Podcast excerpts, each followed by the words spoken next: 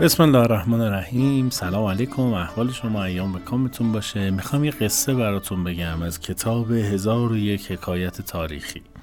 یه مجموعه کتابی هست به این نام که جناب آقای محمود حکیمی زحمت کشیدن و این مجلدات رو دور هم جمع کردن.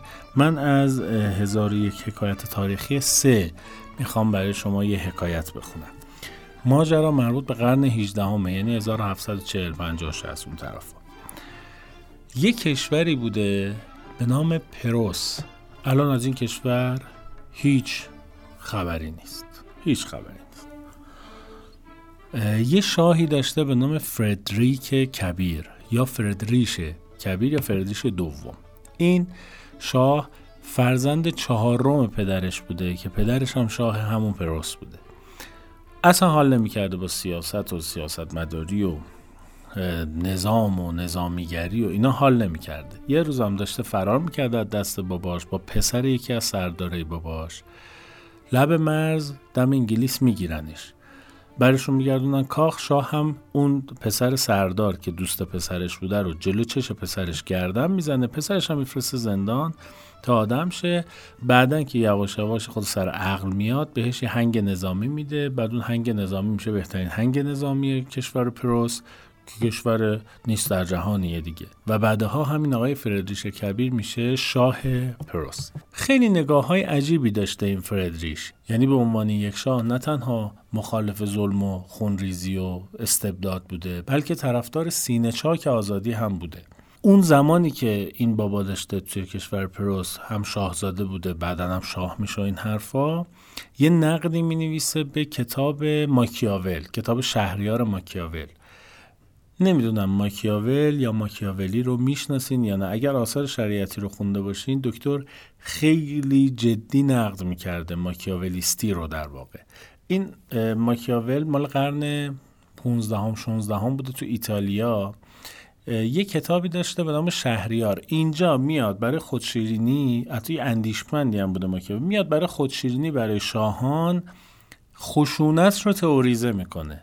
یعنی ظلم و استبداد رو تئوریزه می‌کنه. هنوز هم در اقصا نقاط جهان بعضیا تقریبا شاید همه کشورها بر اساس تئوری های ماکیاول دارن حکومت می‌کنن. مهمترین قضیهش که حالا احتمالا شنیدین و معروفه اینه که هدف وسیله رو توجیه می‌کنه. یعنی تو چون قرار به این هدف فرسی با هر وسیله اجازه داری به اون هدف فرسی اما خب طبیعتا آموزه های ما این نیست دیگه. ما میگیم آقا وسیله باید در خدمت هدف باشه. دقیقا رابین هود دیگه. رابین هود دزدی می‌کرد به مردم کمک می‌کرد. به مستمندا کمک می‌کرد. میگه آقا تو نمی‌تونی با دزدی کار خیر بکنی. حالا ماجرا داره. اگه دوست داشتید اگه علاقه من به این مباحث بودید برید بخونید. حالا شهریار ماکیاول چرخیده تو دنیا همه هم خوندنش همه هم طرفدارشن. یک فیلسوف داره فرانسه در همون قرن 18 هم به نام ولتر این آقای ولتر بسیار بسیار آدم صلحنگر و اندیشمندی بوده و از جمله فیلسوفان خدا باور بوده در جهان. این شاهزاده پروسی یعنی آقای فردریش دوم یک کتاب می نویسه چون به فرانسه هم مسلط بوده به فرانسوی. نقد می‌کنه کتاب شهریار ماکیاول رو میفرسته برای ولتر. تصور کنید کتاب شهریار ماکیاول ظلم و خونریزی و استبداد رو توریزه کرده و همه شاه ها علاقمندن به این کتاب. ولتر یک فیلسوف بوده اندیشمند بوده می‌گفت آقا نکنی نامردی نکنی. چرت گفته ماکیاول. هیچ قبول نمی‌کرده. یک شاهزاده که بعدا خود شاه میشه میاد نقد می‌کنه کتاب ماکیاول رو و میگه این مزخرفات چیه؟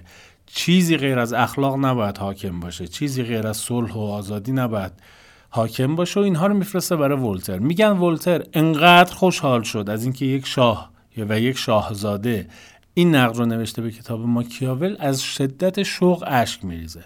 این آدم یعنی آقای فردریش دوم قصهش رو در صفحه 241 کتاب آورده. وقتی که شاه میشه میگه آقا همه مردم آزادن. همین کارا رو کرده از کشورش هیچ خبری نیستی. الان کشور پروس داریم تو دنیا نداریم که.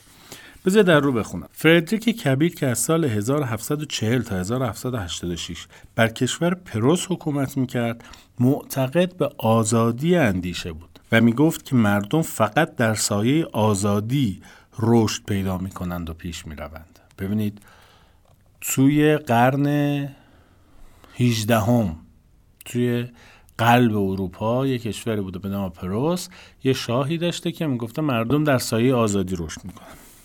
نزدیکان وی از روح آزادی خواهی او نگران بودند و پیوسته نصیحتش می‌کردند که مردم تحمل آزادی را ندارند. کشور با آزادی دچار هرج و مرج خواهد شد.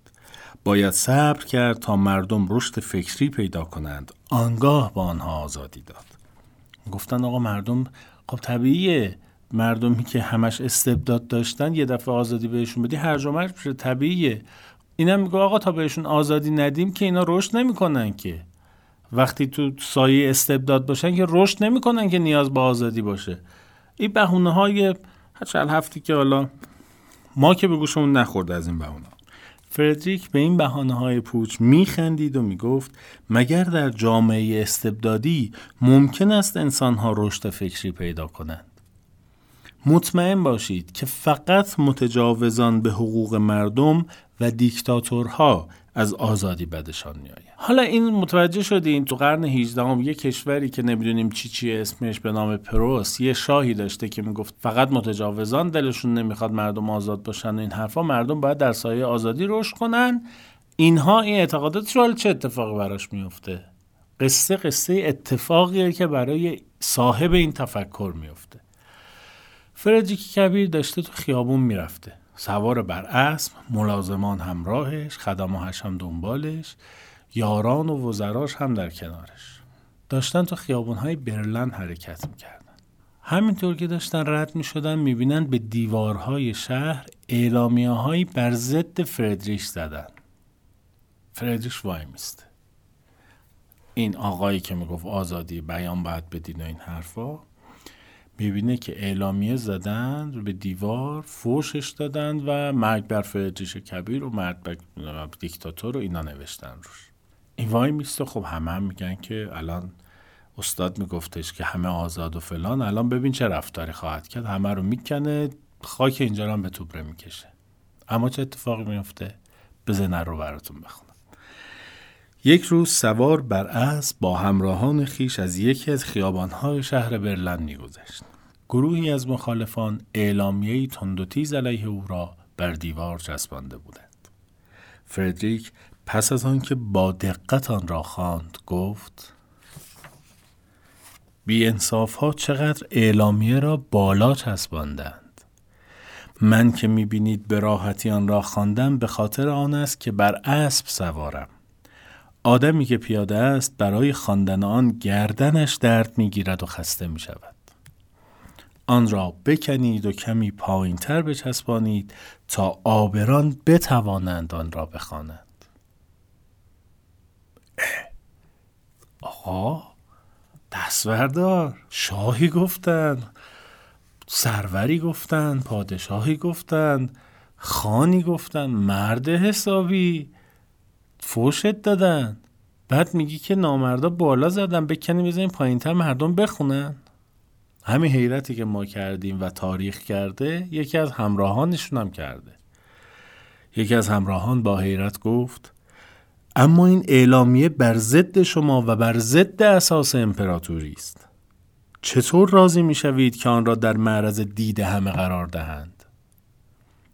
فردریک خندید و گفت اگر حکومت ما واقعا بر مردم ظلم کرده و آنقدر بی ثبات است که با یک اعلامیه چند خطی مخالفان ساقط می شود پس بهتر است هرچه زودتر برود و حکومت بهتری به جای آن بیاید. اما اگر حکومت ما بر اساس قانون و نیکخواهی و عدالت اجتماعی و آزادی بیان و قلم است مسلم بدانید آنقدر ثبات و استحکام دارد که با یک اعلامیه چند خطی ساقط نشود.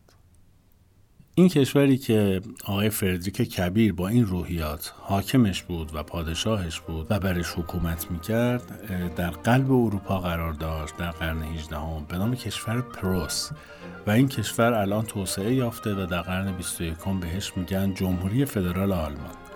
خیلی مخلصیم عزیز باشیم. من رفع زحمت می‌کنم. اگر از page ما دوست داشتین حمایت کنید. با follow کردن و با ارسال برای دوستان دیگهتون.